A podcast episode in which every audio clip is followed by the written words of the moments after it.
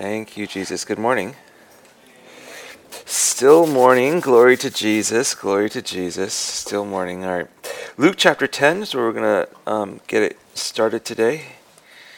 Da, da, da. And then Hebrews chapter 11. We always enjoy Hebrews chapter 11. And we'll see, uh, see when we make it there.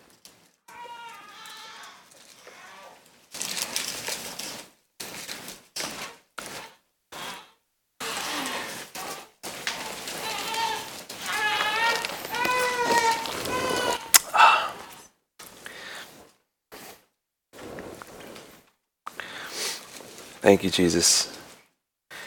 You guys ready? Father, we thank you for, uh, for, for your awesomeness, for your spirit. And we, we thank you, God, that you are you. And there's no one like you. And there's no one as great as you. And Lord, that you are worth everything that we could do in this life for you. You're worthy of that and you are worth our worship and our devotion. And you're worthy, Lord, of a undistracted, singularly devoted life. And in this church, we pray, Lord, that you would help us to do that. I pray, Lord, that you would make us a people that never forget about you. I pray, Lord, that you would make us a people whose hearts are always aligned with yours. And I pray, Lord, that that you would be pleased, that you would be totally pleased with us when you see us, when you see the choices we make, when you see the desires in our hearts, when you see the things that we long for, the things that we value, the things that we strive for, that it would please you, O oh God. Thank you. Help us today. Take over, God, in this place today. In Jesus' name, amen. Good morning.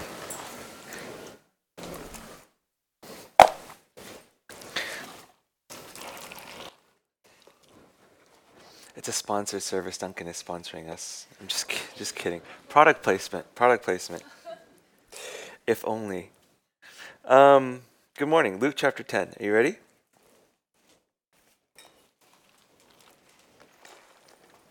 The Dunkin' app, by the way, is my new favorite coffee app. You can find great deals every day. Every day. Uh, did you know I got this for free? Yes. Yes, yes, yes. Free matcha latte. In fact, any free any cold frozen drink with any purchase, which can be a hash brown, a munchkin, no joke. Free? Yes, yes, with any purchase. With any purchase. Any purchase, a side of ketchup, any purchase. It, thank you.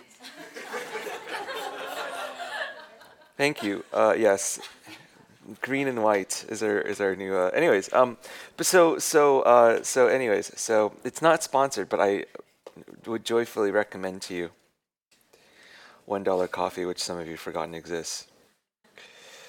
Alrighty, Luke chapter ten. That was um that's, that's distracting. Okay, all right, Luke chapter 10, verse 17. The 72 returned with joy, saying, Lord, even the demons are subject to us in your name. And he said to them, I saw Satan fall like lightning from heaven. Behold, I have given you authority to tread on serpents and scorpions over all the power of the enemy, and nothing shall hurt you. Whoo! Thank you, Jesus. 20. Nevertheless, do not rejoice in this, that the spirits are subject to you, but rejoice that your names are written in heaven. Well, well, well. I feel about once every six to 12 months, we have to talk about this.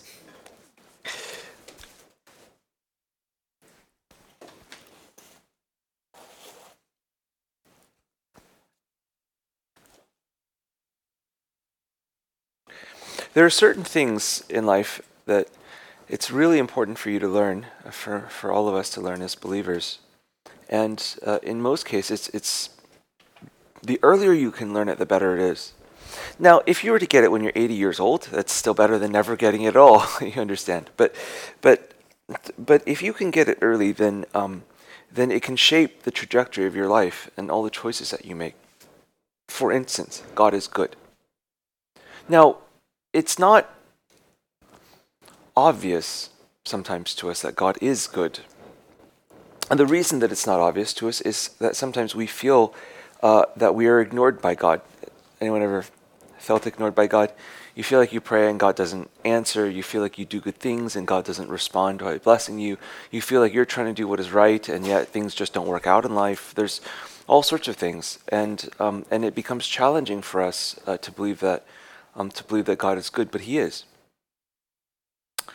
Um, but despite the fact that God is good, and, and not really despite the fact that it actually works together, although we don't like it necessarily that way, God is good, but God is not reactionary. And sometimes, um, in order for us to believe something, um, uh, uh, happens like in the spirit, something that we cannot see, it has to be like sort of immediate. You know, I pray and immediately I get an answer. Therefore, I believe that you know I got the answer because I prayed. Um, we only make these causal connections uh, if we can see the reaction. But God's not reactionary. You know, He's very patient. And it, that doesn't change the fact that he's good, it, but it, it does change the way that we need to understand uh, our expectations, because um, otherwise we're just going to miss the fact that he's good you know so there's there's a lot of things like that that are actually it's a little bit trickier to learn than um, uh, than than maybe you're supposed you would think that all christians believe that god is good but I, I think that most don't because i think that if if if you did then it would be easier for you to have faith I think that if if you did, then um, it would be easier for you to live for Him rather than living for other things. I think that, like you know, so um, so I don't know that all Christians believe this. And and here's one that I, um, oh, quite enjoying this. Very, very stable.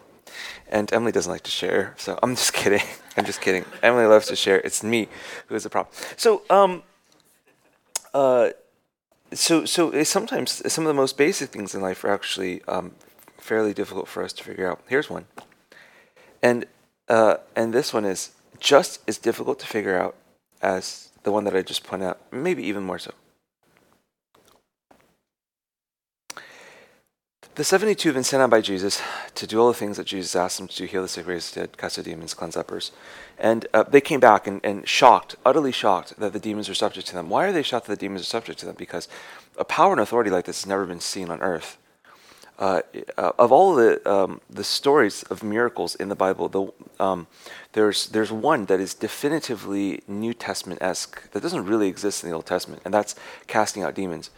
Um, the prophets could heal the sick. They could raise the dead. They could they could cleanse lepers. They could multiply food. They Elijah made you know axe heads float. You know Elijah called down fire from heaven. Like there are all sorts of of miracles that um, that they did in the Old Testament. But but one that is very notably absent is casting out demons. There is no example of exorcism in the Bible in the Old Testament.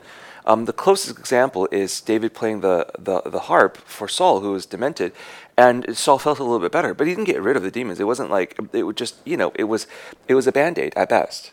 Um, it was not it was not a solution. It was a band aid at best. Um, and casting out demons didn't exist really in, um, in in the Old Testament. So when Jesus comes about and he's able to cast out demons, um, and they're subject to him, and they come in like the man of the Gadarenes. I mean, they're they're running to him and bowing down before him, presenting themselves. I mean, this is you know this is extraordinary and so they're, they're set to do all these miracles. And the, the, the 72, I mean, they've heard the stories of Elijah. They've heard the stories of Elisha. They've heard the stories of Moses. Um, so casting out, um, so raising the dead and healing the sick, I'm not going to say that that's normal to them because that's ridiculous. but, but at least they have a grid for it, right? And what, but what's really surprising to them, what is, what is, what is extraordinary, I think will actually be extraordinary in our generation as well, if we can get a hold of it, is that, is that the demons were subject to them in the name of Jesus. Now, um, you've probably noticed, I'm, I'm, sure that you've noticed, uh, that there's um, that healing the sick, like today, uh, it does not just mean people with a broken arm or with cancer or with hepatitis.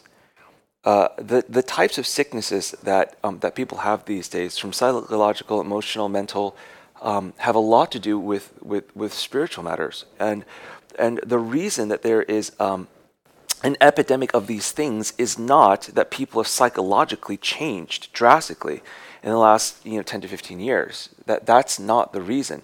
The reason is that spiritual realities are changing, and that that this, you know, the, the, the other side um, has a lot more freedom and mobility and, and access to people. And uh, we can talk a lot about why that is. In fact, we have at um, members retreats talked about what that is. But but but um, but what what they're talking about here is more needed today than it's ever been before. There's no advanced civilization that's not overrun by demons uh, on the earth. Do you know? And the humans have a partial solution for, I mean, not, it's not really, but they have a partial solution for diabetes and cancer and, and, and various other things. But there's no solution for being demon possessed. Like, there, there's no, nothing a doctor can offer you to deal with being demon possessed. Do you know? And, and so this is wonderful, like that the demons are subject to us in Jesus' name. And it is absolutely the responsibility of, of you and I to walk in this type of authority and not to give up on it, right? It's incredible. So to them, this is an incredible miracle. It's an incredible type of power, and they have it, right? And so, so uh, they're coming back, and, and, and the Bible says they come back with great joy. That's a good thing. Is joy a good thing, or is it a bad thing? Joy is a good thing. In fact, it's an essential thing. It's a fruit of the spirit. It's it's really, really, really awesome that you have joy. Yeah. Okay. So they come back and they're really happy. They're they're full of joy that the demons are stuck to them, Jesus, and they're like, Jesus, this is incredible. This is amazing. Best day ever. I'm top of the world. Right? And, um, and Jesus, um, um, he does something that um, we're not supposed to do. He kind of bursts their bubble. Now, how many of you have ever been a bubble and somebody burst it for you? You know? Like, wow, I just sang an awesome song. Eh, it wasn't that awesome. I mean, it's just like. I, I mean, you know, like like like be having your bubble burst is not the best. It doesn't give you like it doesn't give you warm and fuzzies. You know, it, it, it, it kind of like you know. So so so they are filled with joy, right? They're excited. They're like, whoo! They're on top of the mountain because demons are listening to them. That's an incredible thing. That's an incredible thing. And so they come back and you would think that Jesus would pat them on the back and be, y'all did so good. Come on, let's, you know, go do something to celebrate. Like, you know, um, none of that. And he says, I saw Satan fall like lightning from heaven. Behold, I've given you authority to tread on serpents and scorpions over all the power of the enemy, and nothing shall hurt you. I mean, very matter of fact. This is kind of like, this is a downer. You know, it's kind of like very matter of fact. It's like yay, but it's kind of a downer. Okay, nevertheless, he says, okay, that's true. The demons are subject to you, you know, in my name. That's good. That's true. Nevertheless, nevertheless means you kind of miss the point. Nevertheless means, you know, like, like, like he's not in full agreement with where you are, right? Nevertheless, okay, nevertheless. And here's the thing that's really quite important. Nevertheless, do not rejoice in this,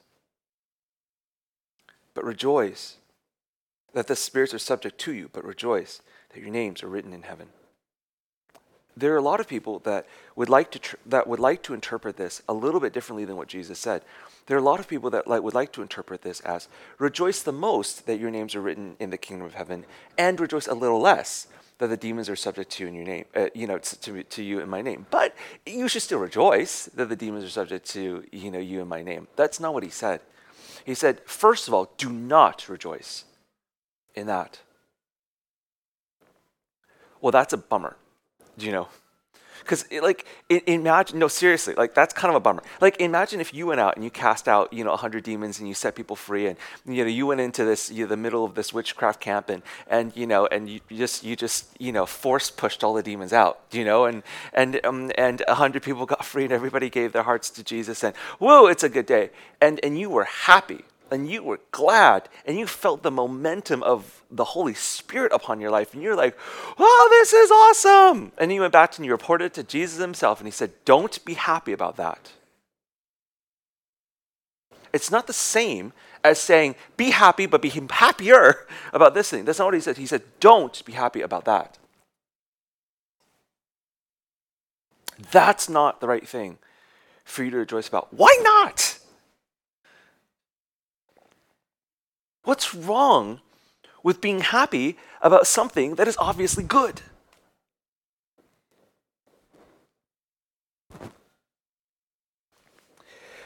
Joy, as uh, any successful church movement in the history of the church will tell you, joy is the energy of the Holy Spirit. It's spiritual energy. In the same ways that calories are physical energy, joy, is spiritual energy. If you don't have it, you're essentially dead on the inside. And if you have it, then you're just alive and, and you could go through suffering, persecution, sickness, disease, famines. Like it doesn't like you, you know, but if you have the joy inside, inside of you, like you're just like, woo, you're alive. You know? And just like it matters how you get your calories to fuel your physical body, it matters how you get your energy to fuel your spiritual body. Anybody that knows anything about nutrition would not say that, that all calories are the same.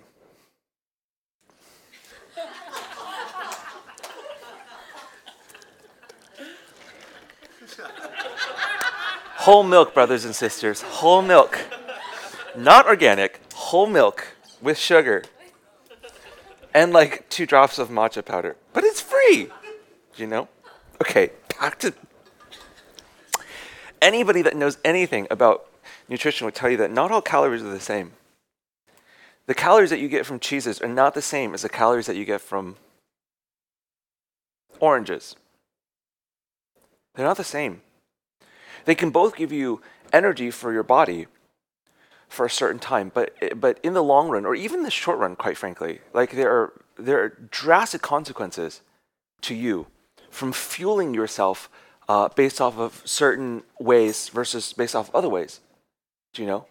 Like there are very drastic consequences to those things.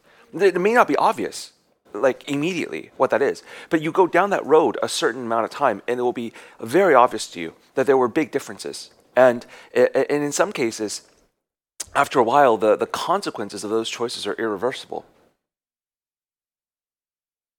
Yeah? In the spirit, it's the same thing. Now, these people were not joyful because they wanted some video game or their Bitcoin portfolio went up. Uh, like, you understand? Like, they, they were deriving joy from something that we would perceive as being good. Hello? Something that we would perceive as being good. And yet, he says, do not rejoice in this. Not like have a little joy and have more joy over here. No, he says, do not, do not let your hearts be happy about this. Um, remember when Saul died, David did not celebrate. Oh, how the mighty have fallen in Israel, he said. Everybody that did celebrate, David killed.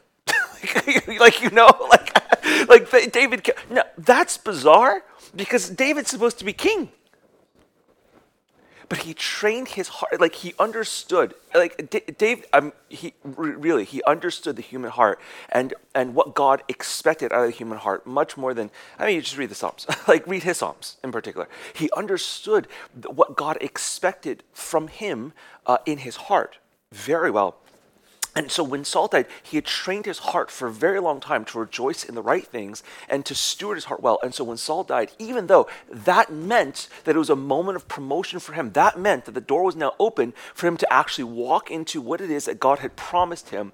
In that moment, he did not rejoice. And he recognized that it would displease God if he did. He did not rejoice. How the mighty have fallen. You know? No songs, no dancing. He says, don't share the news in Gath. Don't, like, don't let them even know that this has happened. A day of mourning for Israel. I, I, it, that type of maturity is like, it is bizarre. it's bizarre, you know? Because what God wants is He wants our hearts to rejoice that we are going to heaven. Now, listen, there's nothing that excites Christians less than the fact that you're going to heaven. I have not ever found anything like a few years ago. I mean, now see, I've, I've, I can't do it today because you've all you have been prepped. A few years ago, one day, I, I tried to do a test. And I was like, "Hey, everybody, we're going to heaven." I mean, it was just like, if if if I had said that we were having, um, you know, uh, uh, uh, ribs for dinner. If I had said that Kanisha had made, you know, like mochi cupcakes, I would be bouncing up and down the walls and be rejoicing and shouting and gladness. And I, I mean, people would be playing music. There'd be a party. we are going to have, and just like, cricket. Cricket. like, okay. It, it, there's, there's, seriously, I'm, I, I kid you not. It's difficult to find something that excites Christians less than the fact that you're going to heaven. Why? Because that's far off. That's not near here. You were happier to get, you know, 15 extra minutes of, of Peppa Pig time, not you. But some Christians are happier to get 15 extra minutes of Peppa Pig time than that they're going to heaven. Some Christians would be happier to get a $10,000 raise this year than that they're going to heaven. Some Christians would be happier if their kids got into Harvard than that they're going to heaven or that their kids are going to heaven. That was everybody I ever knew growing up in church. Nothing excited the moms group at our Chinese Christian church as much as when somebody's son got into college. And it didn't even matter really which one. I mean, Harvard is great, but like, you know, we could settle for less. you know, University of Texas, woo! University of Georgia, great football program. I mean, it's just, it's, I mean, Duke, I mean, Duke is like, yeah, like you really made it if your son went to Duke. But what about, what about when we went to heaven? I'm, no, I, I'm, I kid you not, because like we had baptisms too. And I was like, oh yay, you know, what a moving moment. Somebody cried a tear. Okay, let's move on with service. it was just, but when, but when somebody got into college, I was like, like you know, like I mean, when we got, or then we got really excited. we got really excited. The thing that you have joy in is the thing that you feed your spirit on. And if you feed your spirit on Cheez Its and nachos, over time it will do something to you.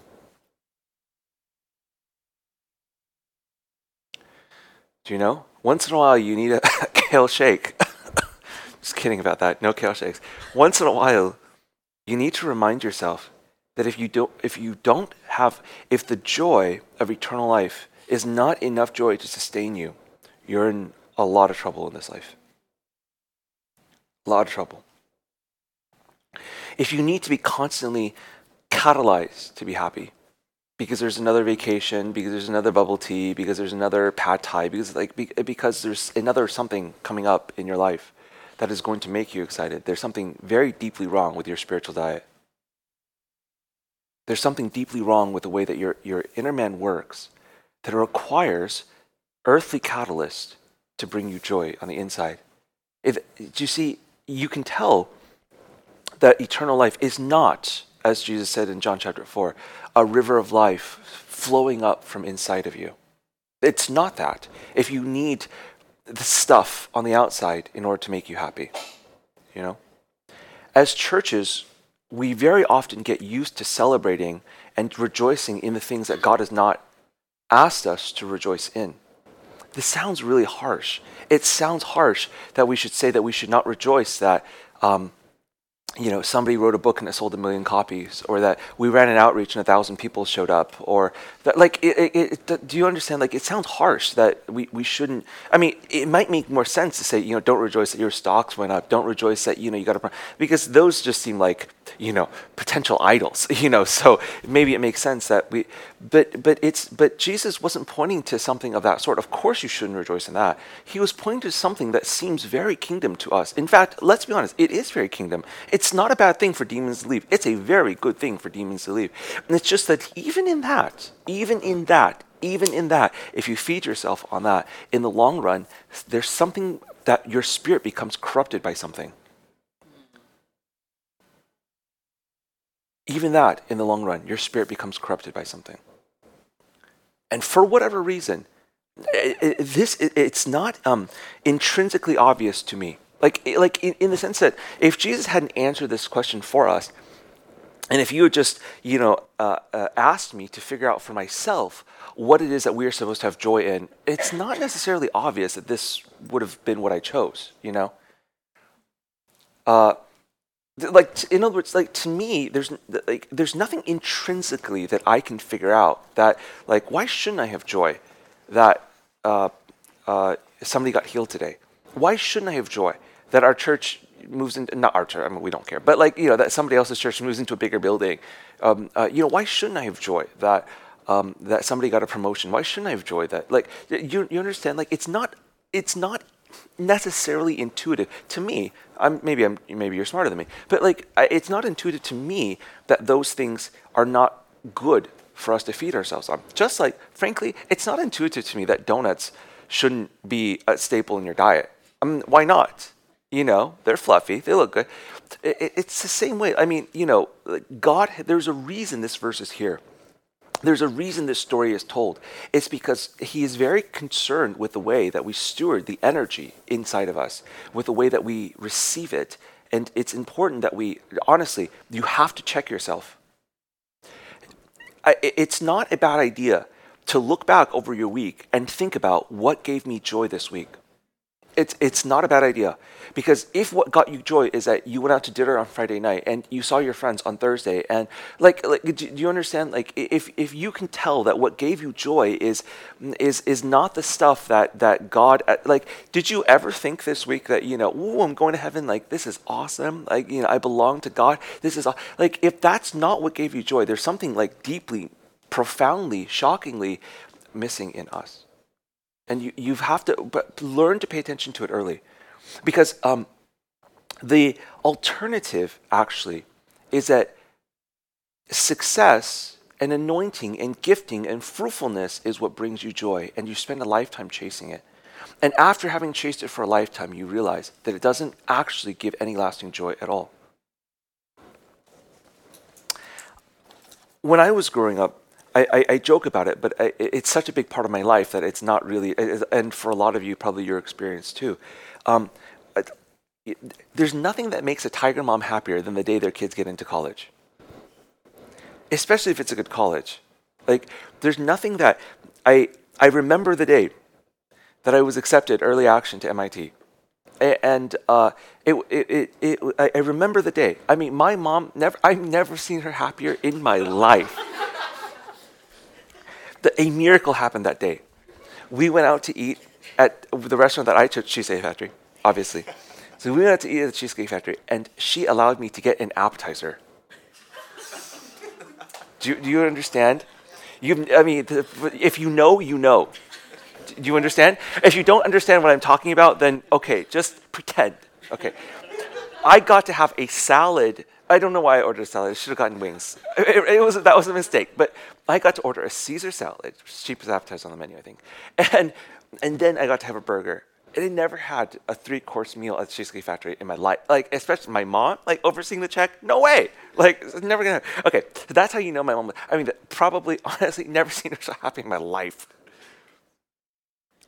Um, and that was just the culture that I was that, that I was in. It was not my mom's fault. I mean, that, it was just the culture.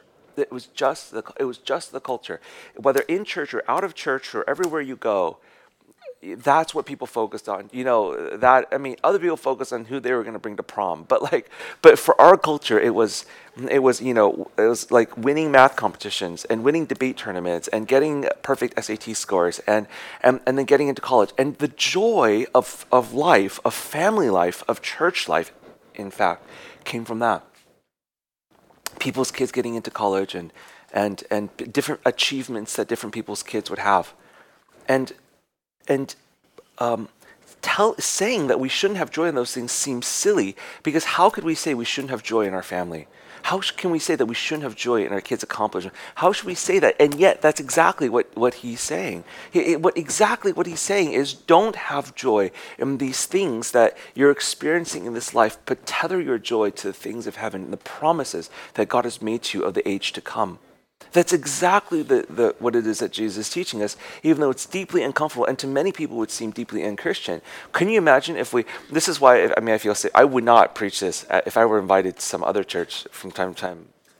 It's not the first thing you pull out. Y'all are happy about the wrong things. Stop. Like, I mean, it's just, your kids, you know, no, no, don't don't be happy about your kids. You, you, know, your trucks. Don't be happy about your trucks. Your houses. Don't be happy about. I mean, it's not. But but yet it's so it's so it'll make your heart it'll put your heart in the right place 1 corinthians chapter 15 paul says that if we have hope in this life only we of all people are most to be pitied you remember that verse You love that verse? If you memorize that verse, you put it on your wall because I love this verse. If we have hope in this life only, we of all people are most to be pitied. He recognized, he understood. His joy was not that his churches were growing big or that miracles were happening by his hand. He recognized that if someone were to offer you a trade of all the kingdoms of the world, of a revival that would spread through all the nations, if someone were to offer you a trade of that for the next life, it should be so easy. So easy. You don't even think about it. It's not. It's like not without a second of thoughts. It should be obvious to you. That's that's not worth anything to me. Take the revival, take the power, take the anointing, take the success, take the career, take the house, take the family. I want the promises of God for what is to come, the age that is to come. If that's not real to us, there's something wrong with the way we understand Christianity.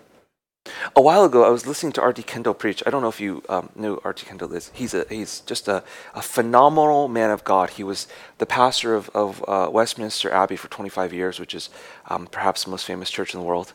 Um, and um, uh, was there after uh, Martyn Lloyd-Jones, which um, you know is a very difficult, very difficult act to follow, um, uh, if you know. Martin. Anyways, and uh, he's very, he's a wonderful preacher and a wonderful man of God, and just humble and a good guy. And and, and he said something um, that um, that was uh, very difficult um, for me.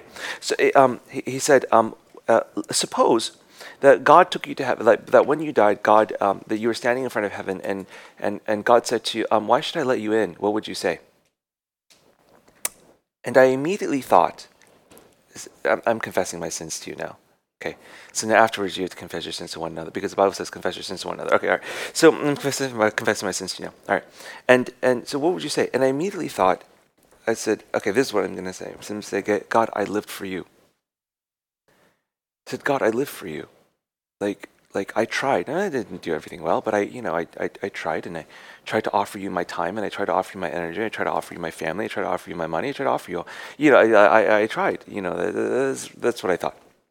And this is obviously it's happening instantaneously. Pause for like three seconds, and and then he said, and he said, okay, and so everybody has an answer. And he said, if your answer was anything other than God, there's no reason, but I plead the blood of Jesus, then you're not a Christian. And then I was convicted, and then I had to repent, and then I had to get saved again. And this is like two weeks ago. like, you know, this wasn't like 10 years ago. This was like, this was like two weeks ago. And I was like, oh, Lord, I repent.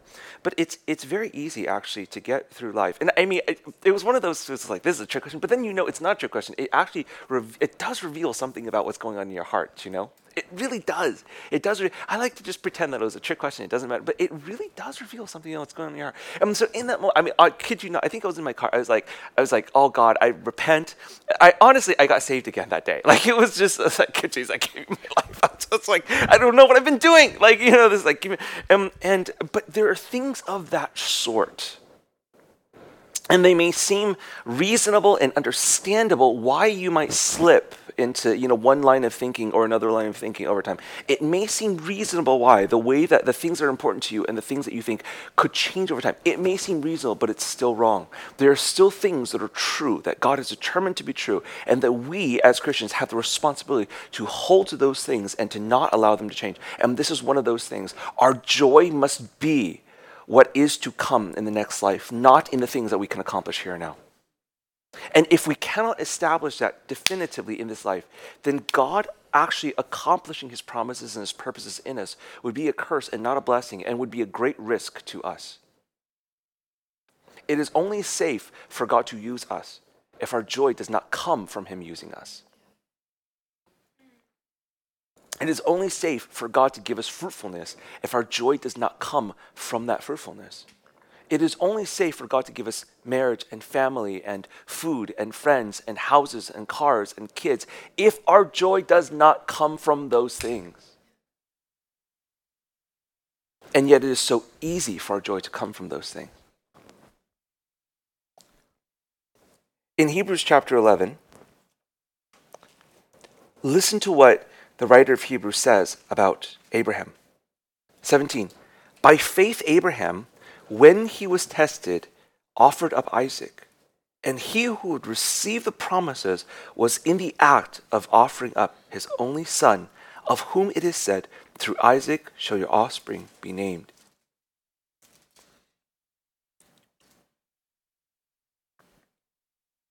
By faith, Abraham, when he was tested, offered up Isaac. And he who had received the promises was in the act of offering up his only son, of whom it was said, Through Isaac shall your offspring be named. Hello. God had promised to Abraham a nation. God, furthermore, had promised that Abraham would receive the promise of being a nation through Isaac. And so when God then asked Abraham to sacrifice Isaac, what was it that God was testing Abraham in? The question is what is more important to you? The things that you can receive from God in this life and the promises that He has made to you. I'm not talking about your own dreams. I'm not talking about your own desires. I'm not talking about the foolish things, silly things that we all want because we're humans. I'm not talking about that. I'm talking about the things that God Himself has promised to you and I. The gifts that He has given you, the dreams that He has given you, the promises that He has given you, the prophecies that He has spoken over you. I'm talking about the good stuff. Make any sense? Okay, the good stuff. And the test before Abraham is Abraham, do you prefer me or do you prefer the good stuff? Not the bad stuff. The test is not the bad stuff, the test is the good stuff. Could God's promises distract you from loving God? Could God's blessings love you, distract you from loving God? Could hard because it, it, it, I'm not it's not a criticism of, of other church communities, you understand. But the, the problem is that there are so many places that you go, for instance, the places that call themselves prophetic communities, do you know? Where it's all about words and promises and dreams and visions. And it's it's hard to tell people those things are all good but we've forgotten that this is actually about eternal life in the next age. It's not about the dreams and the promises and the desires and the words and the giftings and the, and the inheritances and all the stuff that we could have here and now. In fact it shouldn't our hearts should not be attached to that at all. Um, and the test for Abraham here is is he willing to give up the promise of God in order to receive the promise are you willing to give up the promises of God as a condition to receiving the promises of God?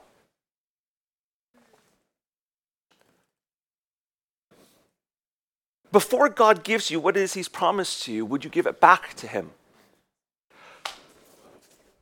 And, and that's the condition for receiving it. You understand? Like, that's the condition for receiving it. The, the, the only way God can give it to you is if you can be assured that it's not going to ruin you. The only way you can do that is to give it back before you even get it. Do you know? Isaac is a young man, hasn't had a baby. you know, there's, a, there's no family line here. There's, there's no family line here. The promise has not been fulfilled. And God says, Give him back to me. And uh, I don't know what Abraham's thinking. Like, God, did you change your mind? Like, are we doing this? I, I mean, I, I don't under, like, do you know? I don't know. If, has that ever, like, happened to you? It's like something happens in your life, and that thing that happens in your life feels like the fulfillment of God's promises over you. And then he asks you to give it up, or then it's taken from you, and then God says, How do you feel now?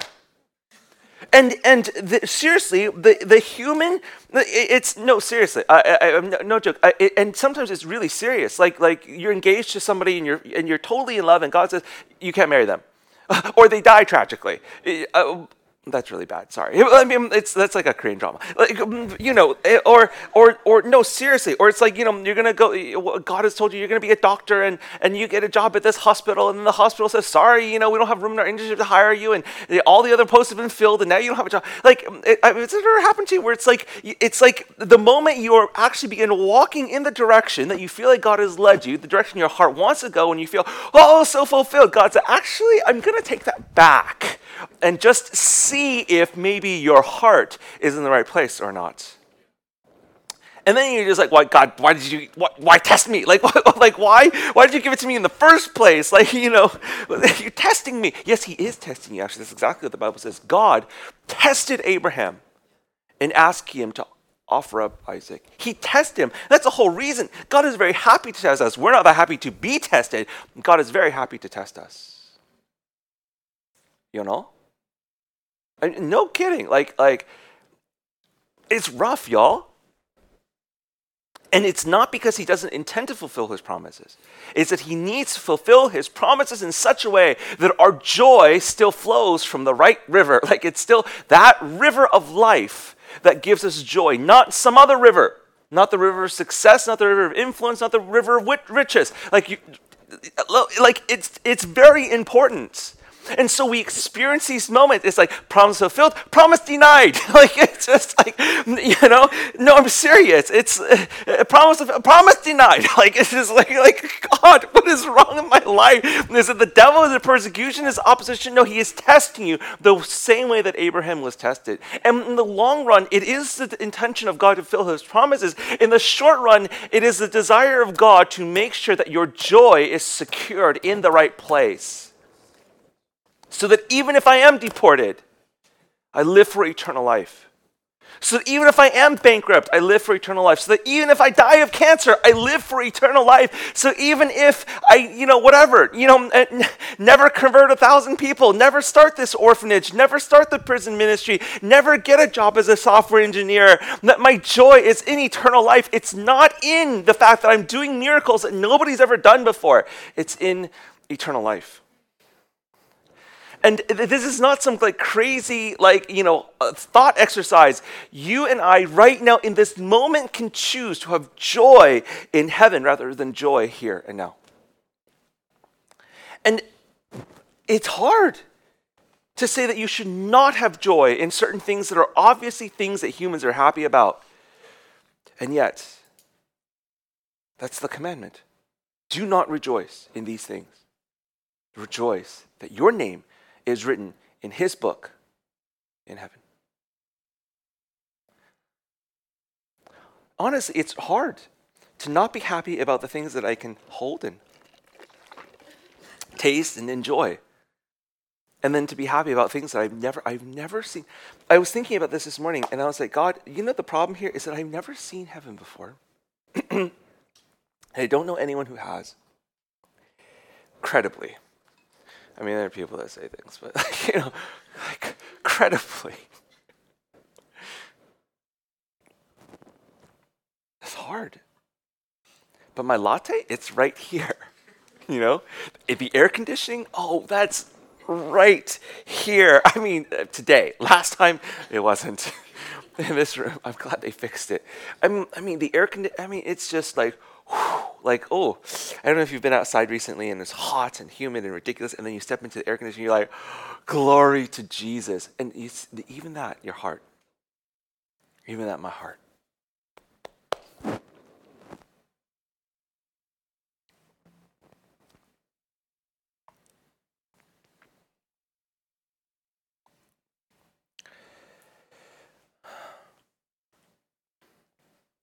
In order for God to really accomplish his promises in us, he has to be able to take us on a journey that's different from the one we imagine ourselves going on. There's not a single human being in this room today that if God did everything you thought today, sitting here, everything that you imagine your life is going to look like in the next 20, 30, 40, 50, 60 years, if God actually led you down that road that you're imagining right now, when you get to the end of your life, you'll feel like a failure. 100%. Do you remember when you were young and you wanted to get into Harvard and then you got in? Did you feel like, no, you didn't? You're like, this sucks. My dorm is old, the school is expensive, the pieces are hard. Like, you're not like, whoa, now I've arrived. Economists actually talk about this problem. Like, in, in, like when you buy a new car, for instance, right? The, the happiest day with that car is the day where you drive it off the lot. That's the happiest day.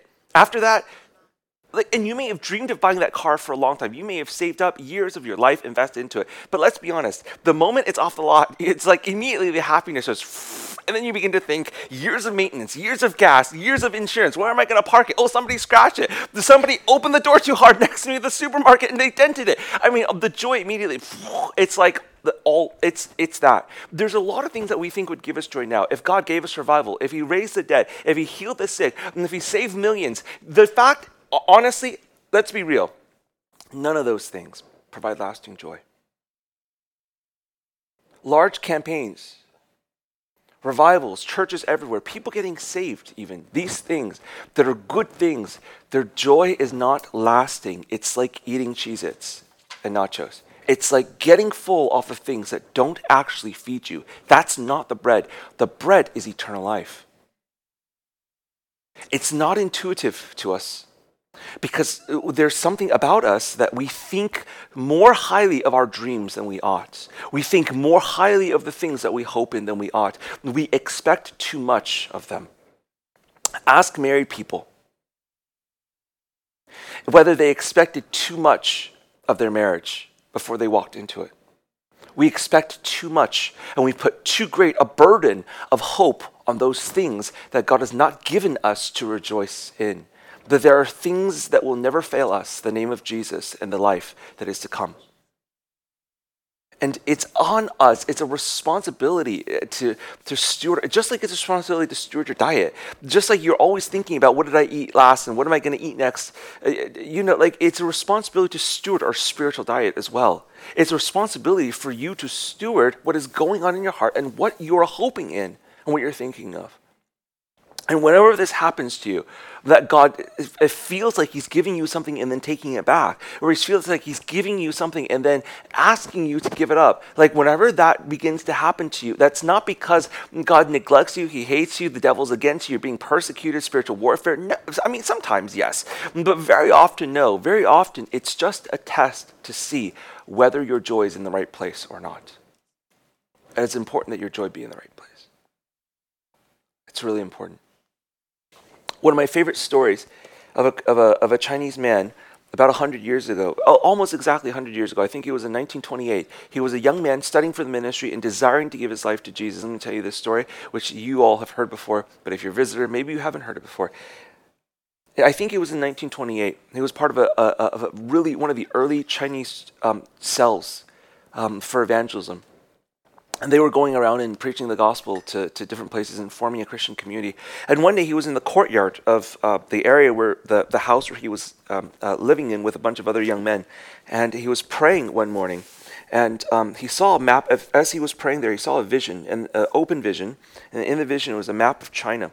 And, and uh, he saw the map of China, and he saw where he was on that map. God showed him where he was on that map. And it showed him a, a road going um, going westward out of China.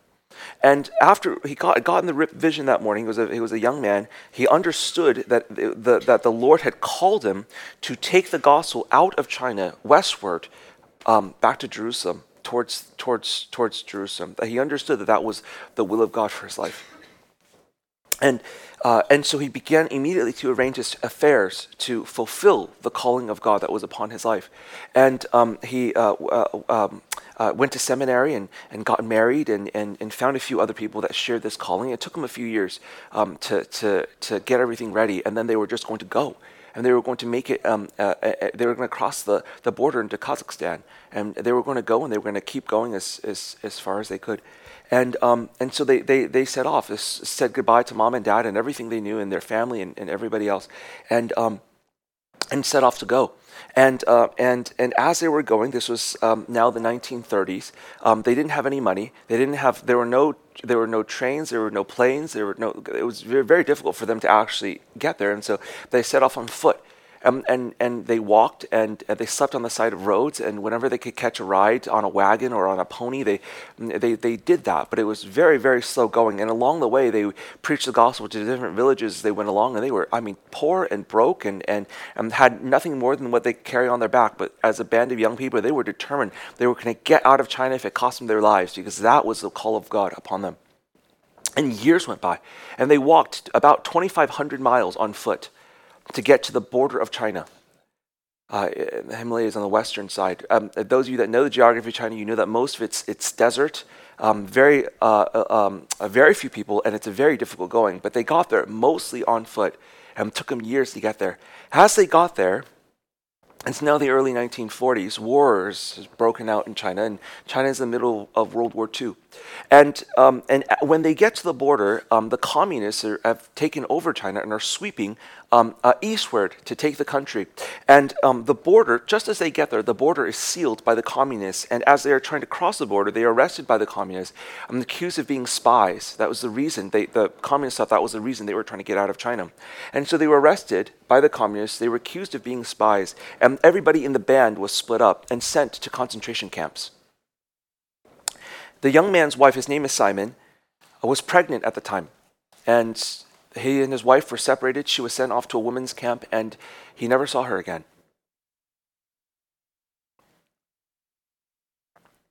He was thrown into a heavy labor camp, and he was sentenced to something like 30 years in prison of just hard labor. And so he's in prison. And every day it's a long day's worth of work, and then usually at night it's persecution. In those days, in Chinese prisons, uh, if you were caught for being a counter revolutionary or a, um, a, a, a, rebel of some sort, in this case, a religious uh, or a, a, political enemy of the state, um, the other prisoners were rewarded for persecuting you. And so, if they kicked you or beat you, if they beat you hard and could make you bleed, then the guards would reward them with extra food. And so, he, like many other early Chinese church leaders, were very greatly persecuted, very greatly persecuted in prison.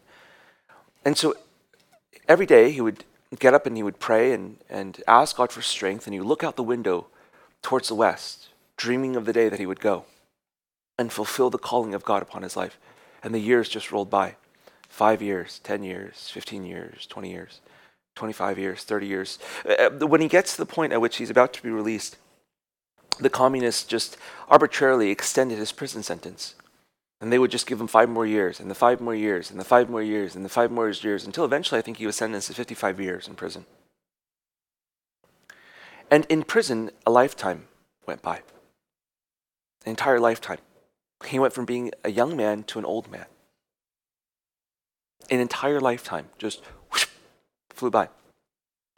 And soon he's in his 80s, and he's still in prison, hard labor by day, beatings by night, persecution, looking out his jail cell towards the west, dreaming of the day that he would carry the gospel outside the borders of China because that was what God had asked him to do when he was in his 20s.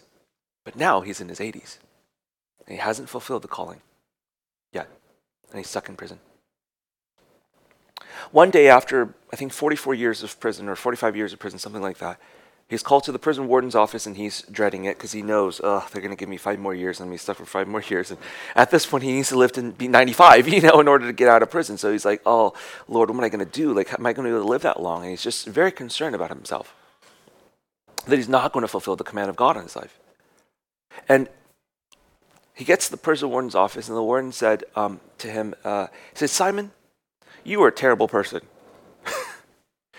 But the Communist Party of the People's Republic of China has decided to have mercy on you. We are releasing you. And that day, suddenly, after about 45 years in prison, he was released.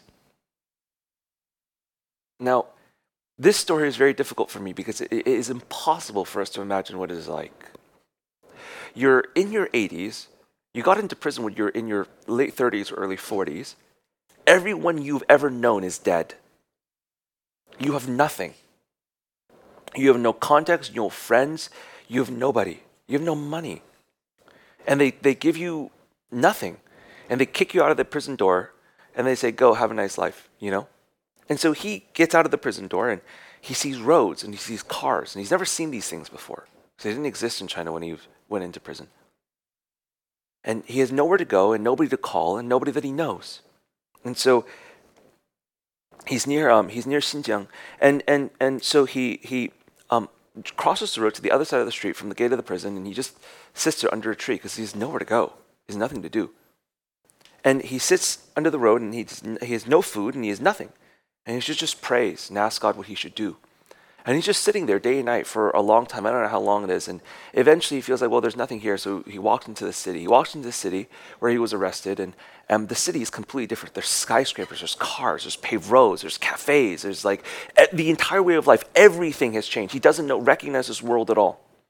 And he sits on the street as a beggar on the streets because he just has nothing. And people feed him their scraps until one day a group of Christian young ladies finds him on the street and they bring him as you are supposed to do, uh, into their home to, to care for him because he's just the local beggar.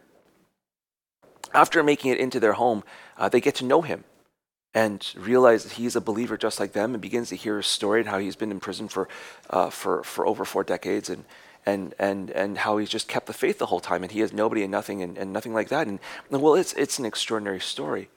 And so the story begins to make its way around the Chinese underground church circles. And eventually, the leaders of the Chinese underground ch- at church at that time were in Henan, which is, if you know the geography of China, is not to the east, it's to the west.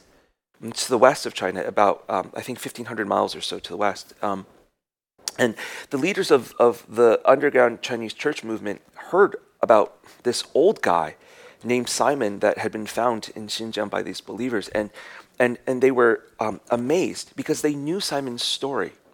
Because there were people that Simon had grown up with when he was a young man, went to seminary with, that were t- had told the stories of, of this vision to take the gospel out of China back to Jerusalem. They, they didn't go. They weren't the ones that went. But they remember the vision. They remember sending them. They remember, you know, sending them off. And so they told the stories to the next generations to, to continue the vision in the hearts of the people. And so these young church leaders knew the story and they thought that those people died. They never, nobody had ever heard from them again. And so when they, when they heard that Simon was alive, um, they sent, um, uh, you may know who he is, Peter Xu's um, uh, younger sister, um, who was a great leader in her own right. She lives in the States now. She's, she's an old woman. She lives in the States now. But um, when she was a young woman, they sent her to, to, to go to Xinjiang to get Simon. And, and she went and, and she pleaded with him. She said, Please come back and train us. Please speak to us. Please impart to us and share with us about the vision that God has given you to take the gospel out. And Simon said, No way, cannot do. I've spent my entire life to get this far. The, the, the, the, the mandate of God for my life is to get over um, the border. I just need to get over the border. I will die happy. If I could just get to the border and share the gospel with one person, I would die happy. I will know that I've accomplished the will of God for my life. And so he would not go. And she stayed there and, and just persisted, you know, and you know how women can be persistent. And so she stayed there and she persisted and she would not let him go and she would not leave. And, and she'd be like, You have no passport. How are you going to go? And he's like, You're right. You know, and she's like, You have no money. How are you going to go? He's like, You're right. And he's like, We have nobody over there. Who can help you? It's like, You're right. It's like, You don't even speak the language. And so eventually she wore him down. And he was like, Fine, I'll go for a brief visit. But I'm coming right back. you know, I'll go for a brief visit. And so she got him on the train, and they, the underground church, had no money, and so he slept, you know, on, on the floor of this of this train car for you know three or four days to, to get to Henan. And so you get to Henan, and, and the, the, the young believers, uh, Brother Yun was there, and Peter Xu was there, and, and uh, I don't know if you know the, uh, the uh, last generation of Chinese church leaders were, but they, they they're all there, and they listened to this story of this incredible vision to take the gospel out of China, and it changed them because they were at uh, until that time very consumed with how to reach China. It's a big country. How are you going to reach China? How are you going to organize it? And they said the will of God is not just for us to reach China, but it's for even before we reach China to begin sending missionaries further east to take the gospel eastward. Uh, sorry, westward, not eastward, westward, and. Um, and, and they were filled with a vision and they, they begged him to stay and they were like okay just you know stay with us and, and eventually they got him to agree to stay and, and they raised up a group of, of young missionaries to fulfill the vision that Simon um, that Simon had, had received 100 years ago, about 100 years ago. And so in 1996, Simon trained the first group of, I think it was 28 missionaries, and they went over the border. Some went over the border, um, many went over the border to Nepal, and some went over the border to Kazakhstan. Um, and I think this was in August or September of 1996. And Simon died that year in, uh, I think it was November a few months later.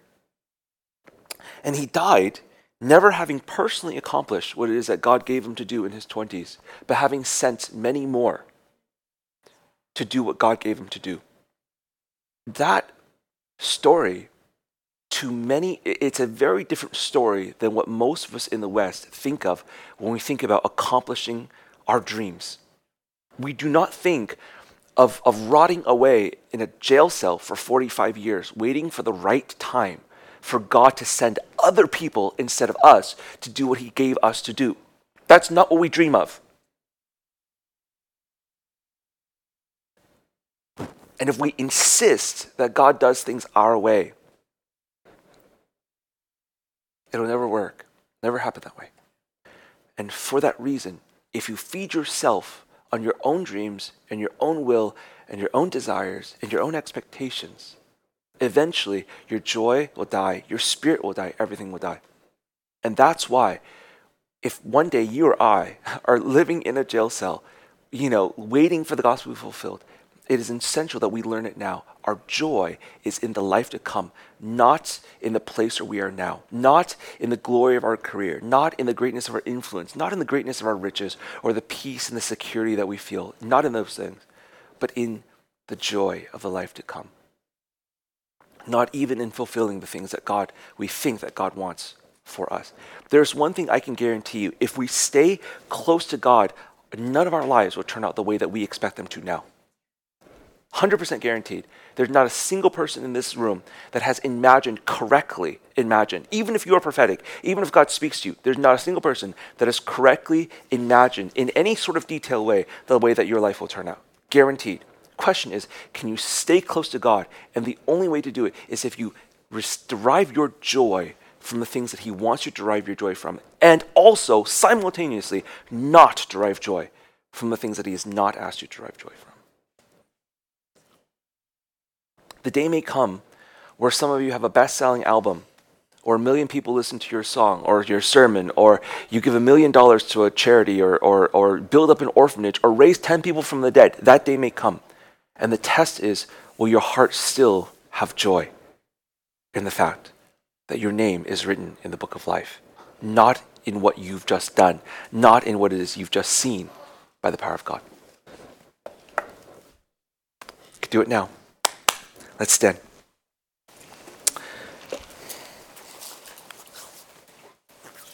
Alrighty. Thank you, Jesus. Yeah, you guys can, you know what to do.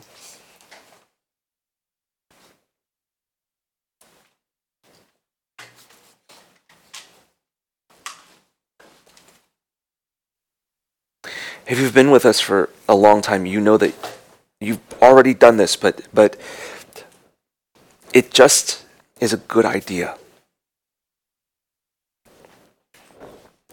It's just a good idea to check your heart.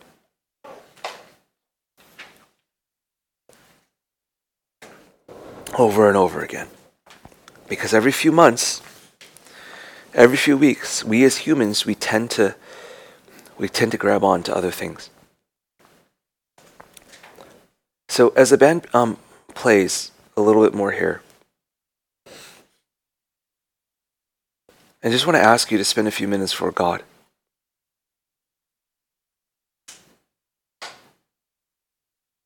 And just wonder whether there is an Isaac in your life that is good, not bad, it's good. Whether there is an Isaac in your life that is difficult for you to put on the altar. Is there a promise, an anointing, a calling, a grace, a dream, a hope, a trust. It may be from God. It may be exactly what feels right in your walk with God. But is there one of those things that is still in your heart? Away from the joy of life.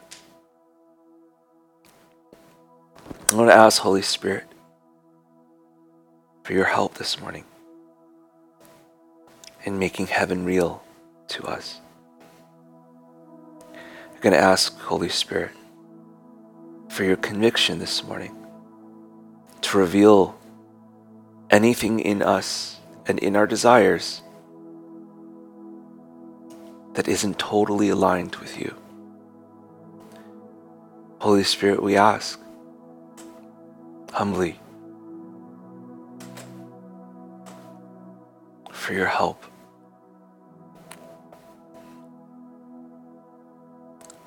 We don't want joy over things that are temporal. We don't want joy over how great we could become. We don't want joy at how many people may listen to us, how much influence we may have, how much money we could give away, how many programs we could run, how our families would do well, how our kids would make us proud. We don't want joy over the vacation house. We don't want joy over the promotion. We don't want joy over these things. We do not want to choose, Lord, to rejoice in the things that we're not supposed to rejoice. But we want to feed ourselves, want to feed our spirits the things that you've given to us. Now help us, Holy Spirit, because we need it.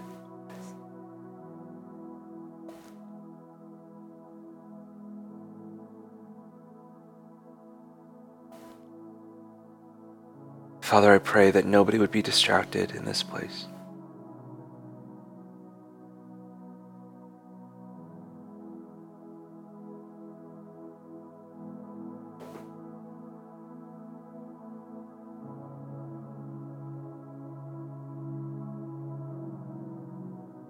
Access the deepest place inside us, Lord.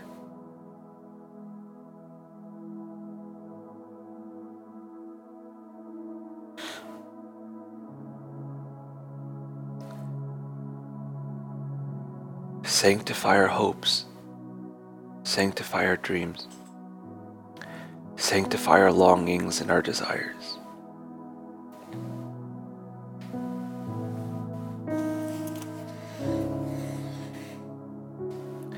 Don't let us walk out of here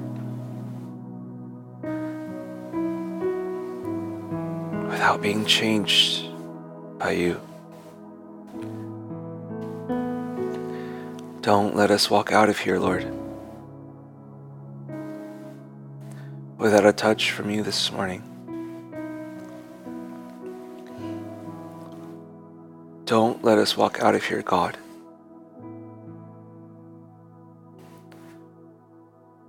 being right before you. If we haven't said it yet today, Lord, thank you for the cross. Thank you for the hope of life eternal. Thank you for making a way for us. Thank you for making a home for us.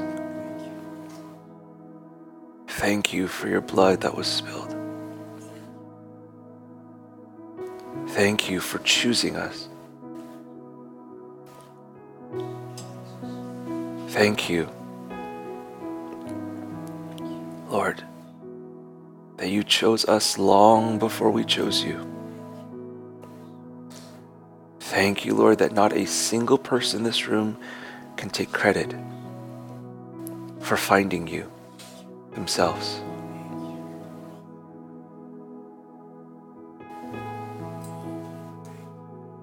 Thank you for giving us purpose and meaning in this life. And thank you, God, for caring about us enough to not allow us to drown under earthly hopes and earthly dreams.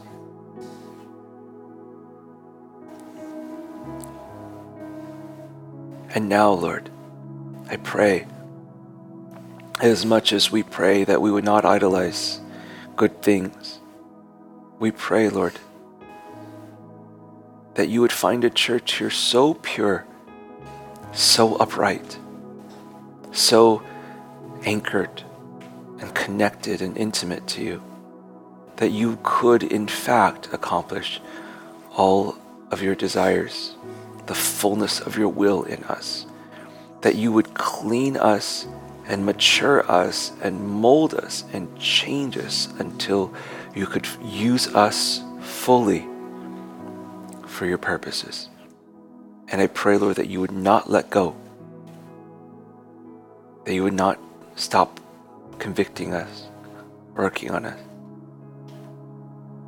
until we are perfectly suitable for what you have created us for. If there's anyone in this room that is disappointed, because we think that we've been denied certain dreams or certain hopes. Father, we pray that you would bring us out of discouragement and disappointments this morning and help us to see that you are good and you are great and you are able to accomplish everything that you've promised us. If there is anyone, God, whose discouragement is a sign, is evidence that our joy is not in the right place, and I just pray, Lord, for conviction, genuine, merciful conviction to come upon our hearts. Illuminate the things in us that you've put a finger on and allow us, God, to not walk out of this place without being changed in those areas in our life. We trust you, Holy Spirit, to do this work. We thank you, Holy Spirit. In Jesus' name, thank you. Thank you, Holy Spirit. Come and work in us, Lord.